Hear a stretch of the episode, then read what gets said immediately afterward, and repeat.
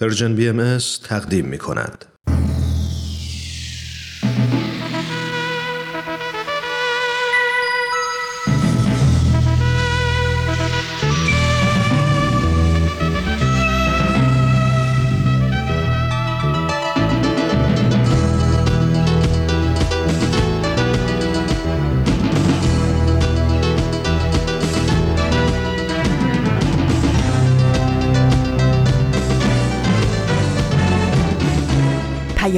دوست.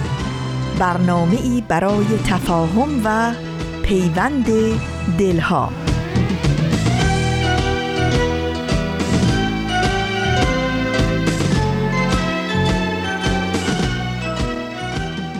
دوستان نازنین همراهان و مخاطبین عزیزی که حضورتون معنای اصلی و حقیقی همه تلاش ها و تقلاهای ما در این رسانه هست. سلام به پیشگاه یکایک شما. من بهمن یزدانی در شنبه روزی دیگه این سلام رو به نمایندگی از طرف همه همکارانم در Persian BM به شما تقدیم می کنم به امروز ما خوش اومدین.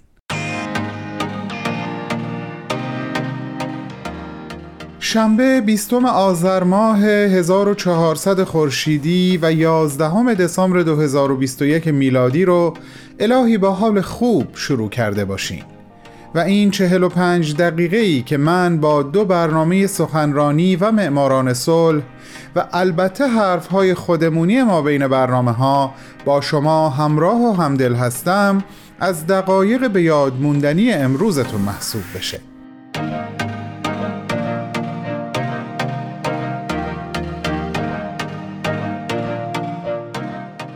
چه هفته هایی رو در ارتباط با گرامی داشته صدومین سال روز پرواز حضرت عبدالبها؟ از این قفس خاکی به عالم ملکوت رو تجربه کردیم و پشت سر گذاشتیم. همگی ما هر کدوم بسته به امکانات و شرایطی که داشتیم در بزرگ داشت این سالگرد کوشیدیم. الهی که کوشش هامون اول رضایت خود حضرت عبدالبها رو برامون برمغان آورده باشه و دوم به حال دل کسانی که حاصل تلاش هامون رو تقدیمشون کردیم خوب بوده باشه. من به شخصه مخصوصا در ارتباط با پادکست باران حال دلم خیلی خوبه و حقیقتا به درگاه شاکرم. دلیلش هم این هست که چه در هین و چه بعد از پخش این پادکست هفت قسمته بازخوردهایی از شما نازنینان دریافت کردم که محرمانه بگم گاهی اشک شوق و سپاس از چشم هام چکید. امروز این فرصت گفتگو رو مقتنم شمردم تا با تمام قلبم از محبت و توجهتون تشکر کنم و شما رو به عواطف حقیقی و ابدی قلبم اطمینان بدم. این حمایت رو هیچ وقت از من و همکارانم دریق نکنید بسیار خوب. بریم سراغ برنامه سخنرانی امروز. بهتون برمیگردم. بفرمایین خواهش می‌کنم.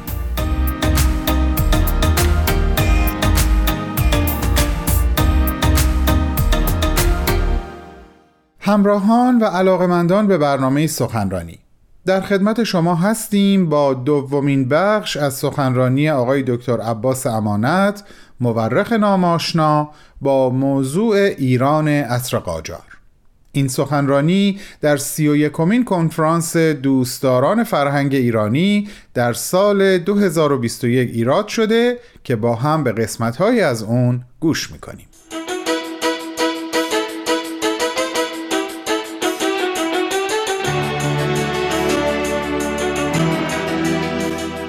در 1871 ایران گرفتاری قحطی شد که دلایلش هم به خاطر افت تولید کشاورزی بود سردی هوا بود مسائل متعدد بود. قحطی 1871 که سال مجاعه میگن بهش توی اون شاید یه جمعیتی حدود دو میلیون از مردم ایران مردن. یعنی که یک پدیده یک ولیه بزرگی بود که به هیچ وجه دولت نمی‌تونست باش کوشش بکنه و اون رو باش مواجه بشه. غذا نبود مردم میمرد مخصوصا عامه مردم. طبقه برگزیدگان و ثروتمندان و اینا بالاخره همیشه منابع خودشونو داشتن. ولی عامه مردم بودن که در معرض یه همچین ضربات بزرگی در جامعه واقع می شدن و روایات متعدد در مورد این قحطی های بزرگی که در ایران پیدا شد در نیمه دوم قرن 19 و ابتدای قرن 20 بعد از جنگ اول جهانی 1918 ایران گرفتاری قحطی بزرگی دیگه ای شد که با اون آنفلانزا اسپانیش اومد و همدیگر رو در واقع بیشتر تسریع کردن و باعث شد که باز همه جمعیت بزرگی از ایران به خاطر قحطی و آنفلانزا اسپانیش در این دوره 1918 تا 1919 از بین بره. اینها همه جزو چالش هایی بود که دولت در داخله باش مواجه بود. ولی با این حال میکوشید که یک حد اقلی رو حفظ بکنه. یعنی یک نیمه ثباتی در جامعه ایران به ویژه مثلا از دوره فتحعلی شاه از 1800 تا 1830 و بعد مجددا از 1850 تا 1890 در ایران دوره ناصری دومیش دوره ناصری. پیدا شد که کم و بیش به یک طبقه متوسطی نسبتا در شهرهای اجازه می‌داد که یه جونی بگیره و یه زندگی نسبتا مرفهی و برای طبقه خاصی در ایران به وجود بیاره. معذلک نارضایی ها فراوان بود. یک نارضایی بزرگی که وجود داشت که در واقع میشه گفت زمینه سراسر نیمه دوم قرن 19 در ایران هست. که نارضایی که میشه گفت جنبه مذهبی داشت.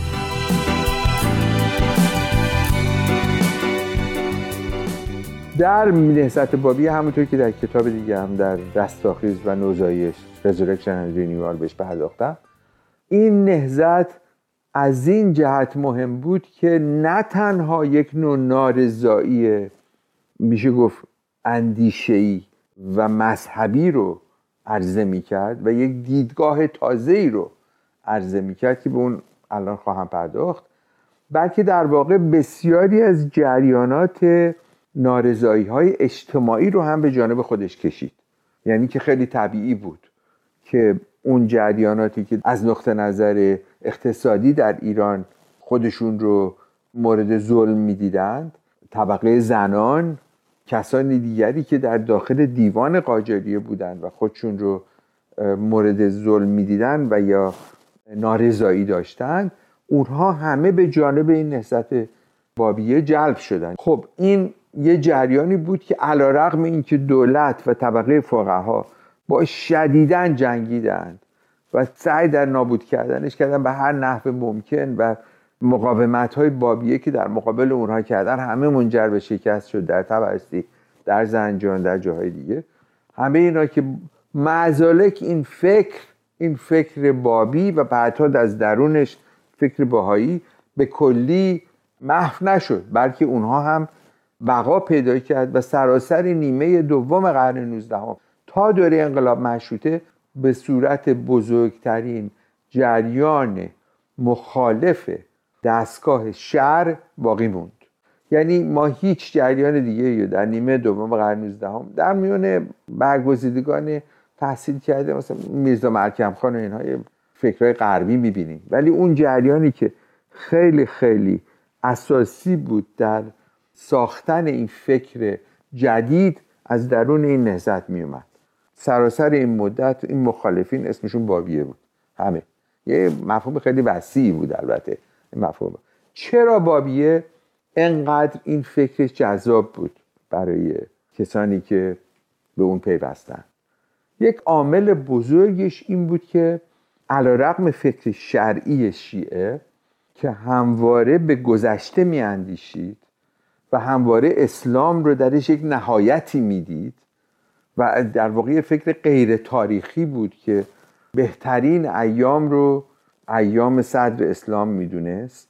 این فکر جدید معتقد بود که با زمان و با دوران باید آین متحول بشه و آدمی چون متحول میشه زمانه چون متحول میشه تاریخ چون متحول میشه پس اندیشه های آدمی اندیشه های دینی و اعتقادی او هم باید متحول بشه. و این رو بابیه بهش می‌گفت ظهور. می‌گفت در هر دوره باید یه ظهور تازه‌ای باشه و این ظهوره که باید این فکر مذهبی رو متحول بکنه. خب این فکر خیلی جالبی بود. سابقه خیلی طولانی در ایران داشت. در قرون پیشین در فکر اسماعیلیه می‌شد اینو دید در فکر نقطویه می‌شد دید. در قبل از اسلام به فکر زرتشتی مانویه می‌شد دید. همه اینها این جنبه رو داشتن. یعنی چیزی نبود که ناگهان پیدا بشه. ولی خب در این دوره به خاطر مواجهه با غرب این فکر خیلی جذابیت بیشتر داشت و در واقع برد وسیعتری داشت. به خاطر اینکه تدریجا داشت این میکوشید این جامعه ایران رو با مسئله که در مقابل داشت مسئله غرب مسئله اینکه با غرب چطور باید طرف بشه یک نوع فکر نوینی بهش می‌داد. در واقع یک نوع مادرنیتی یک بومی بود که من بهش میگم نوینگانی. یک فکر جدید بومی که ما چطور باید متحول بشیم می‌داد. و این خیلی پدیده مهمی بود. یعنی در واقع یک فکر دورانی تاریخی رو به فکر مذهبی عرضه می‌کرد. و این اهمیت فکری با بود و دلیل بقاش بود.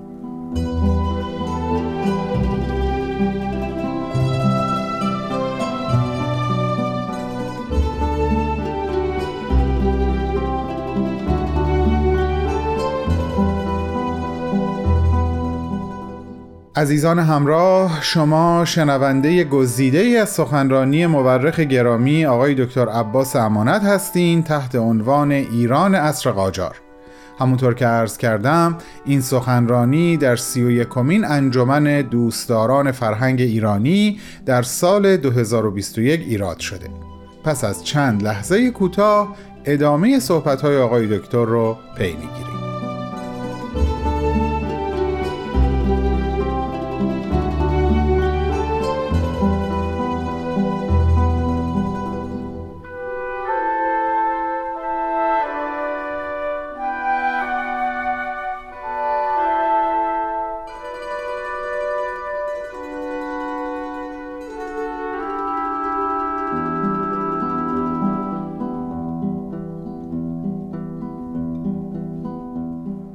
در واقع ما اگر این رو دنبال بکنیم این مسئله تحول فکری که با ابتدا با بابیه پیدا شد دوام پیدا کرد و هر چقدر ایران بیشتر در پایان قرن 19 خود رو بیشتر در برابر غرب دید این فکر هم بیشتر فکر در واقع مواجهه با غرب رویایی با غرب مهم شد. چرا که از یک طرف تهدید و وحشت از حراس از سلطه غرب به روی سرزمین به روی ایران همیشه وجود داشت.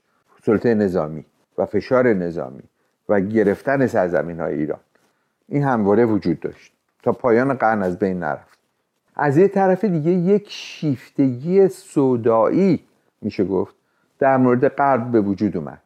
چرا که عناصر و وجوه مختلف غرب بیش از بیش برای ایرانیان شناخته شد. یعنی یکی اون در واقع وحشت از غرب بود یکی دیگه اون به اصطلاح شهر فرنگی بود که در مقابل خودشون می‌دیدن. و اون شهر فرنگ مظاهر مادی تمدن غرب بود تعلیم و تربیت بود بهداشت بود ثروت بود ارتباطات بود همه اون وجوهی بود که یک کسی از اون دنیای ناغرب می‌تونست در مقابل خودش به تدریج بیشتر ببینه. و پایان قرن اینو بیشتر کرد. چرا اینکه از طریق روزنامه از طریق انتشارات از طریق سفر به غرب از طریق شناختن دنیاهای مجاور ایران مثل روسیه مثل عثمانی مثل هندوستان مثل لبنان و بیروت قاهره اینجا جاهایی بود که ایرونیا بیشتر با منظاهر غرب مواجه میشن چرا که اونها بیشتر از ایرونیا پیشرفته بودن در پذیرفتن غرب. و در واقع خب وحشت از غرب هم بیشتر شده بود به خاطر اینکه ایرانیان می‌دیدن مثل ناصر شاه خودش می‌دید که بله راه گشادن به روی غرب الزاما مرادف با پیشرفت نیست بلکه ممکنه احتمال قوی داره که باعث از دست رفتن سروری سیاسی بشه. در واقع در پایان قرن 19 هم پایان دهه مثلا 1880 به اون طرف ما شاهد هستیم که ایرانیان یک فکر زوال دارند. یعنی که فکر می‌کنن که خب ایران ویرانه. توی بسیاری از این خاطرات اون دوره از رجال اون دوره می‌تونه ایران ویران. چرا؟ به خاطر اینکه اون منابع ثروت رو نداره به خاطر اینکه اون اساس مادی رو نداره که غرب داره و اون خیلی بیشتر در چشمشون میومد و اون پیشرفت های غرب رو می‌خواستن در ایران هم وجود داشته باشه به وجود بیاد. پس این مسئله به یک ترتیبی تو یک بحرانی ساخت در جامعه ایران که نهایتش اونیه که ما به عنوان انقلاب مشروطه می‌شناسیم. یعنی در انقلاب مشروطه اون طبقه شهرنشینی که از ثبات نسبتا سیاسی دوره دوم قرن 19 هم بهره برده بود و هنوز اون فکر فراکیشدارانه ای که ریشش در نهضت بابی بود رو حفظ کرده بود و البته بعد از اون در آینه باهایی به ترتیبی ادامه پیدا کرده بود در خارج از ایران. ادامه پیدا کرده بود ولی در داخل ایران بسیار رسوخ داشت. این فکر با فکر یعنی بهش میشه گفت تجدد بومی که در بابیه بود با اون تجدد نوع اروپایی که می‌خواست مظاهر غربی اروپا رو به داخل ایران بیاره با هم یک پیوندی پیدا کرد. یک نزدیکی پیدا کرد که از درونش خواسته های نهزت مشروطه رو میشه دید. یعنی یک دولت قانونمند یک خواستهایی برای ساختن یک جامعه که در اون مردم بتونن صدای خودشون رو به دولت بهتر برسونن. در اون بکوشن که اون مظاهر مادی غرب رو هم به ایران بیارن مرکزیت بیشتر قشون متحد نظام اداری و نظام مالی توانمند ارتباطات تعلیم و تربیت از همه مهمتر بهداشت. اینها همه خواسته هایی بود که این مسلحین این کسانی که به غرب میاندیشیدن و می‌خواستن ایران پیشرفت کنه در دوره انقلاب مشروطه می‌دیدند. و این رو جزو اون نهزت مشروطه سعی می‌کردن به انجام بیارن. قانون اساسی ساخته شد برابری در مقابل قانون پیدا شد برابری مردم در جامعه آزادی بیان اینا همه وجوهی بود که با انقلاب مشروطه رشد کرد.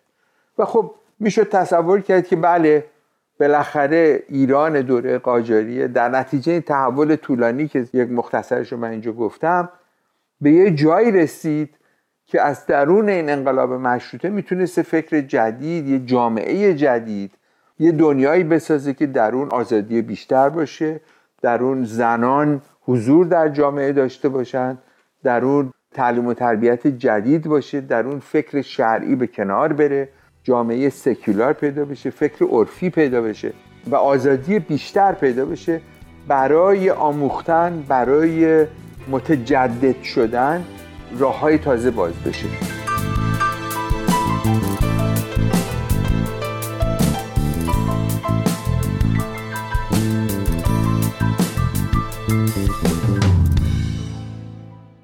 دوستان گرامی دومین و آخرین بخش از سخنرانی آقای دکتر عباس امانت رو با عنوان ایران عصر قاجار به اتفاق هم شنیدیم. شنبه آینده ما رو همراهی بفرمایین برای شنیدن یک سخنرانی دیگه از یک سخنران دیگه. با بهترین آرزوها برای شما. اکسیر معرفت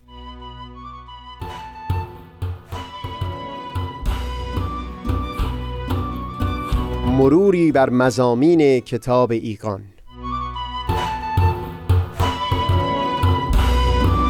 دوشنبه ها از رادیو پیام دوست. از تا همامه ازلی در شور و تغنیست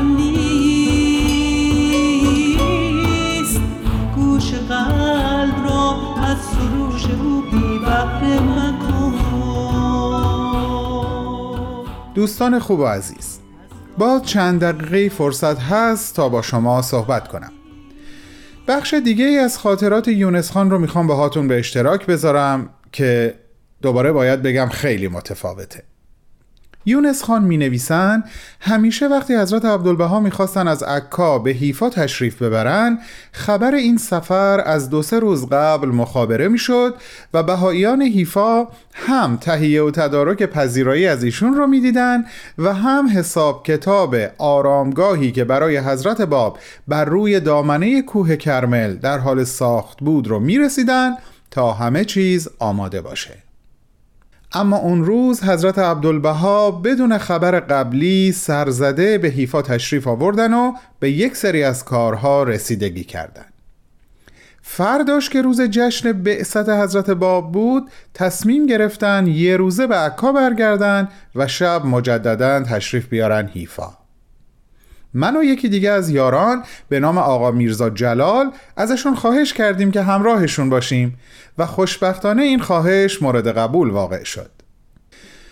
همه چیز تا غروب عادی پیش رفت و درست زمانی که ما منتظر بودیم تا حضرت عبدالبها به ما ملحق بشن و برگردیم سمت حیفا پیکی از راه رسید و خبر داد که ایشون به دارالحکومه تشریف بردن. گویا دستور جدید از سلطان عبدالحمید پادشاه عثمانی رسیده بود برای تجدید قلعه بندی. یعنی محصور کردن دوباره حضرت عبدالبها و منتصبین به ایشون در پشت دروازه های شهر عکا. حضرت عبدالبها از دارالحکومه بر میگردن و خطاب به یونس خان و آقا میرزا جلال بیانات به این مضمون میفرمایند که امروز حادثه ای واقع شده که اسباب آسایش و راحتی خاطر منه و سبب نصرت آین الهی ولی برای بهاییان به واسطه محبتی که به من دارن قدری سخته. ولی اونها هم باید به سرور من مسرور باشن. و در انتها آقا میرزا جلال و یونس خان رو معمور می‌کنن تا به حیفا برن و این خبر رو به گوش یاران و دوستداران حضرت عبدالبها برسونن.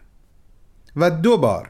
یکی در میانه صحبت ها و یکی موقع خداحافظی تأکید کردند که مبادا این مطلب رو طوری بگین که یاران الهی محزون و متأثر بشن. این قلعه بندی حکمت ها داره. در عالم وجود مؤثره.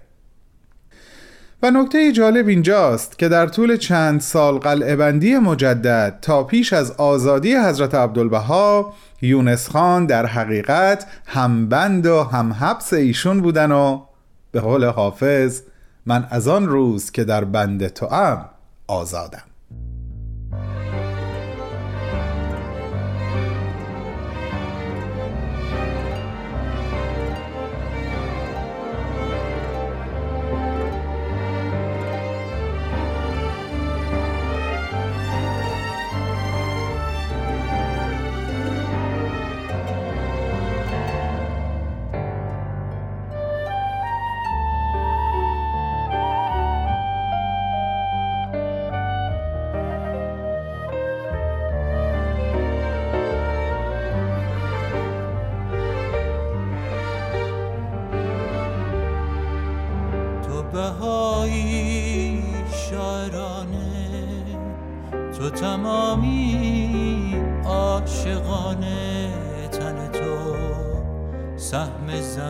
زمین بود روحت اما جاودانه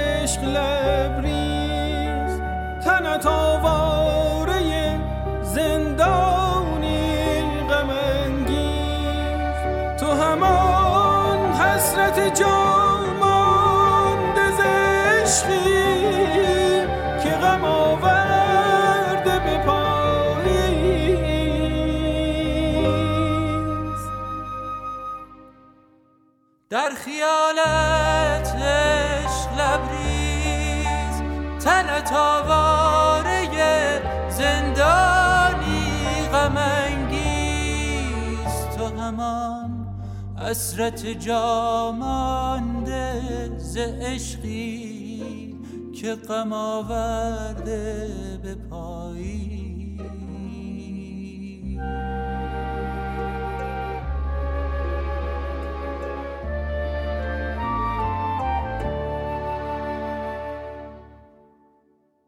تو همانی که امانه دل باران تو همانی که دل آرام شدی. بیتانی نشود عاقل و هوشیار دلم. تو همانی که مرا عاشق بینام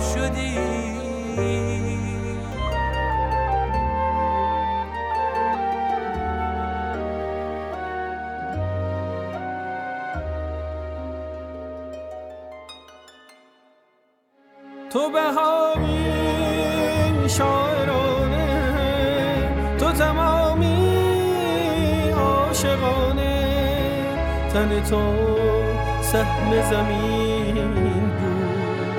روحت اما جاودانه.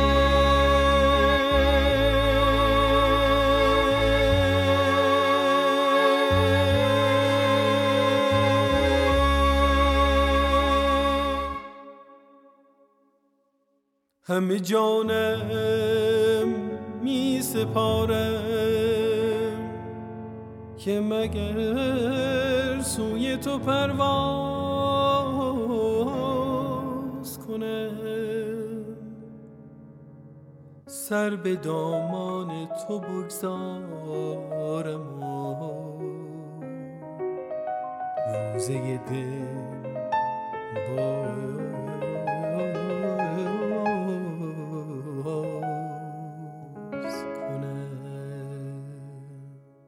بسیار خوب عزیزان. برنامه معماران صلح آماده پخشه.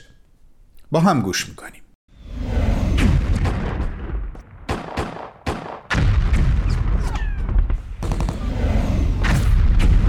معماران صلح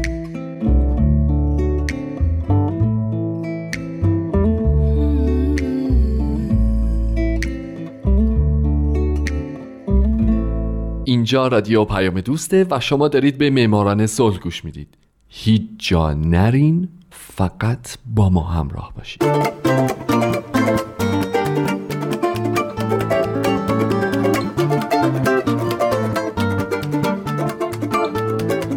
سلام به شما. به معماران صلح خوش اومدین.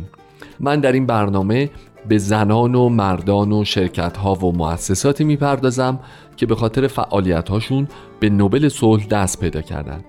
کسانی که یا تمام زندگیشون رو وقف صلح کردند یا در برهی از زمان کاری کردند که دنیا برای ما جای امتری بشه.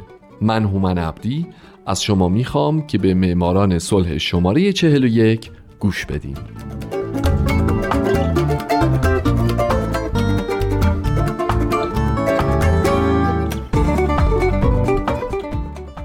این هفته سال 1936 میلادی کارلوس ساودرا لاماس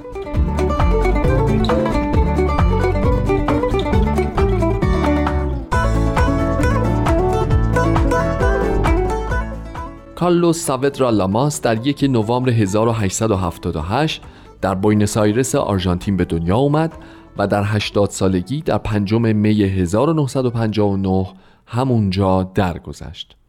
او نه تنها اولین برنده جایزه نوبل صلح از آرژانتین که اولین برنده این جایزه از جایی بغیر از اروپا و ایالات متحده هم هست.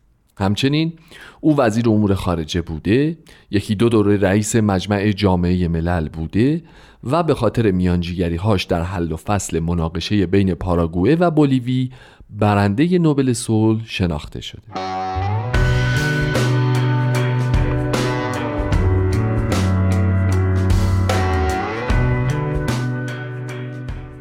کارلوس در یک خانواده از طبقه اشراف آرژانتین به دنیا اومد. خانواده ای که از میهن پرستان قدیمی آرژانتین بوده. بنابراین نباید تعجب کرد که همسرش دختر رئیس جمهور راکو سانترپنا باشه. اما قبل از ازدواج او مدرک دکترای خود رو با درجه ممتاز از دانشگاه بوینس آیرس دریافت می‌کنه و بعد از تحصیل در پاریس و در سفرهای خارجی در چند دانشگاه به تدریس مشغول میشه و این میشه یکی از شغلهای او برای مدت چهل سال. از ساودرا لاماس به عنوان یکی از پیشگامان در زمینه قانون کار یاد می‌کنند که به نظر می‌رسه درست هم هست. چرا که او هم به صورت نظری از طریق چاپ مقاله و کتاب و چه به صورت عملی یعنی تهیه پیشنویس قانون پرداخت به نیروی کار و پشتیبانی بی حد و مرزش از بنیانگذاری سازمان بین المللی کار در این حوزه به فعالیت پرداخته.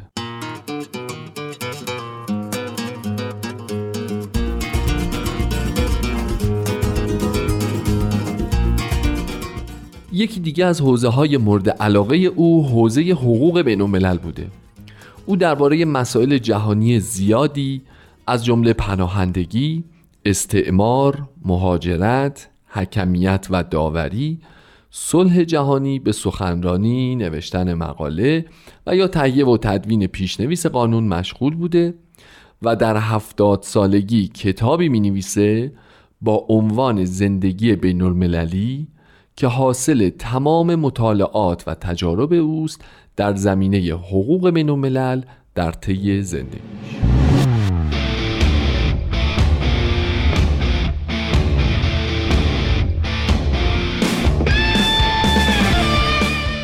اما وارد شدن او به سیاست ابتدا در سال 1906 بود که لاماس میشه مدیر سازمان رسیدگی به بدهی عمومی دولت و یک سال بعد او شهردار بوینس آیرس میشه. در سال 1908 و برای دو دوره پشت سر هم به عضویت پارلمان در میاد و خیلی از پیشنویس قوانینی که بهتون گفتم او در اونا دست داشته تو همین زمان نوشته میشه. از جمله کارهای دیگه‌ای که او تو این زمان انجام میده نجات پیمان حکمیت و داوری بین آرژانتین و ایتالیاست که در سالهای 1907 و 8 یک پیمان شکست خورده بوده اما او با رایزنی هایی که انجام میده شاید این دو کشور رو از یک جنگ نجات میده.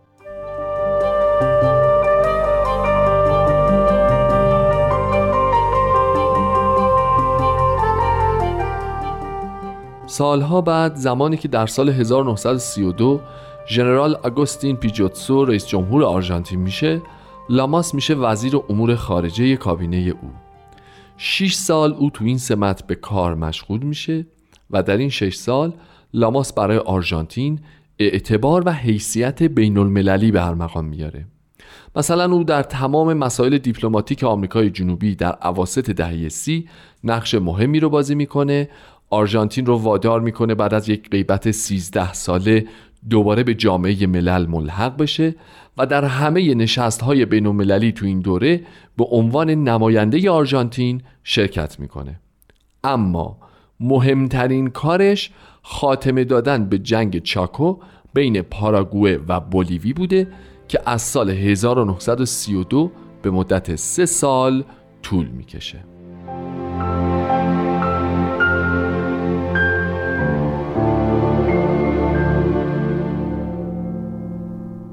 کارلوس ساودرا لاماس برنده جایزه نوبل صلح در سال 1936 به محض رسیدن به وزارت امور خارجه شروع کرد به اعتماد سازی بین طرفین و مشارکت در یک سری اقدامات برای حل و فصل این جنگ. جنگی که نه یک مشکل منطقه ای بلکه تبدیل به یک مشکل بین شده بود. از جمله اقداماتی که لاماس تو این زمان انجام داد یکی پیشنهاد اعلامیه 3 آگوسته که طی اون دولت‌های آمریکایی رو ملزم می ساخت از به رسمیت شناختن هر گونه تغییر در عراضی و مرزها با توسل به زور سر باز بزنند. پیمان دیگه پیمان عدم تهاجم و مصالحه بود که او دولت‌های آمریکایی رو مجبور به قبول اون کرد و بالاخره در سال 1935 با کمک شش کشور آمریکایی بیطرف واسطه شد تا به جنگ پاراگوئه و بولیوی پایان بده.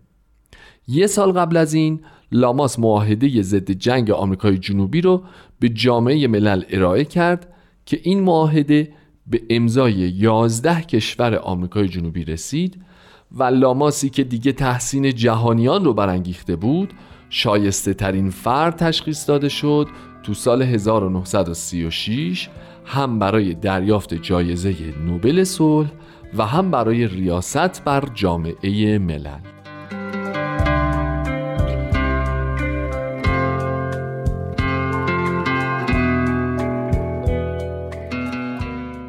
بعد از این دوره 6 ساله فوق‌العاده درخشان که باعث شد او علاوه بر جایزه نوبل صلح دهها جایزه دیگه از کشورهای مختلف مثل نشان لژیون دونور فرانسه رو دریافت بکنه او خودش رو از سیاست بازنشسته کرد و به زندگی علمی و دانشگاهی برگشت او برای سالهای طولانی به عنوان استاد دانشگاه بوینس آیرس مشغول به کار شد و در سال 1943 تا 46 برای سه سال به عنوان رئیس دانشگاه بوینس آیرس به کار مشغول بود.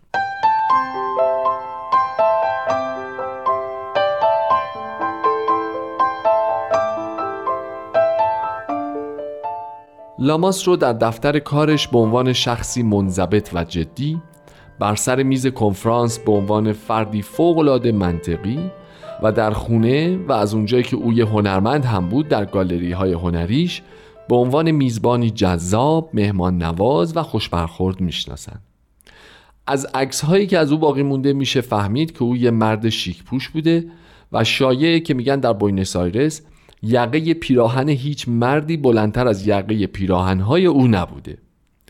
بالاخره هم در 5 می سال 1959 میلادی کارلوس ساودرا لاماس در سن 80 سالگی خونوزی مغزی می‌کنه و جونش رو از دست میده.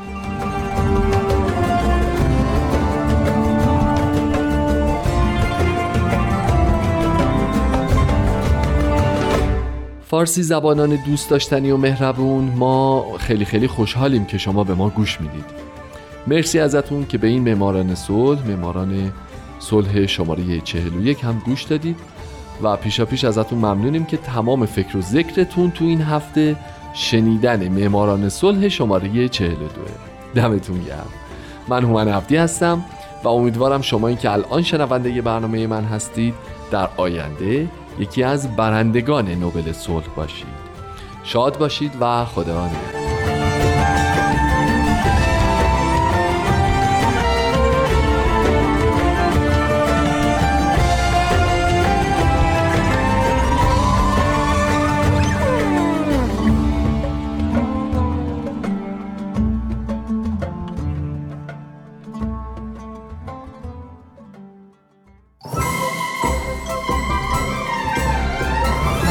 شما تو ماشین پادکست هفت گوش میدی؟ آها بیشتر به بخش گفتگو علاقه مندین دوست دارید اخبار رو با از این دنبال کنی؟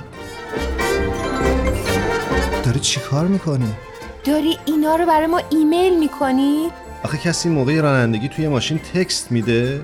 تو رو خدا این کارو نکن مراقب باش. پادکست هفت. هر جمعه رادیو پیام دوست. موقع گوش دادن به ما مراقب باش تصادف نکنی.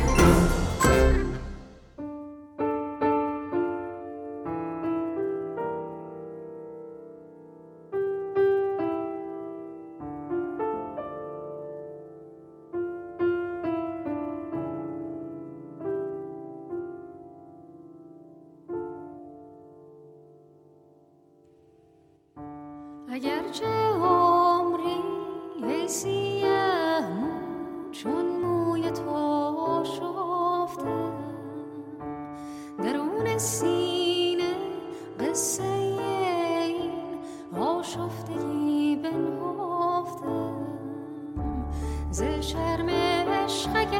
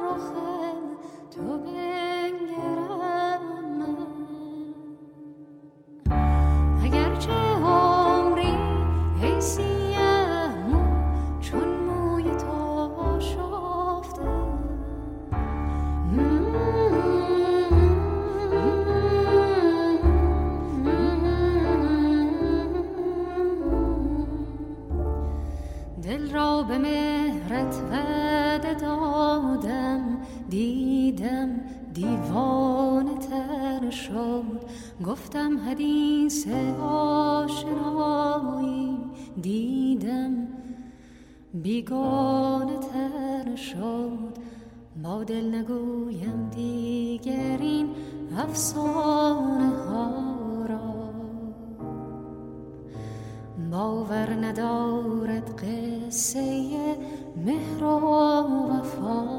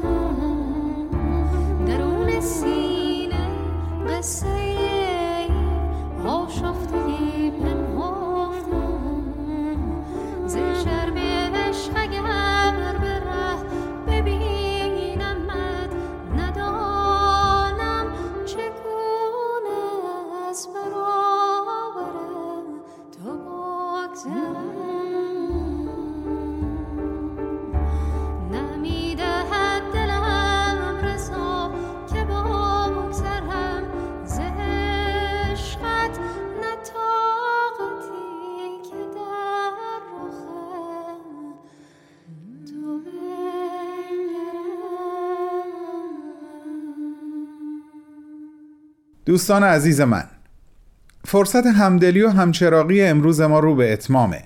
همینقدر فرصت دارم تا در ادامه خاطرات یونس خان براتون بگم که اون ایام براش از خوبترین و خوشترین روزهای عمرش بوده. چرا که حضرت عبدالبها ازش می‌خوان از حیفا به عکا بیاد. اون هم از خدا خواسته اطاعت می‌کنه و میره عکا و در مسافرخونه ساکن میشه.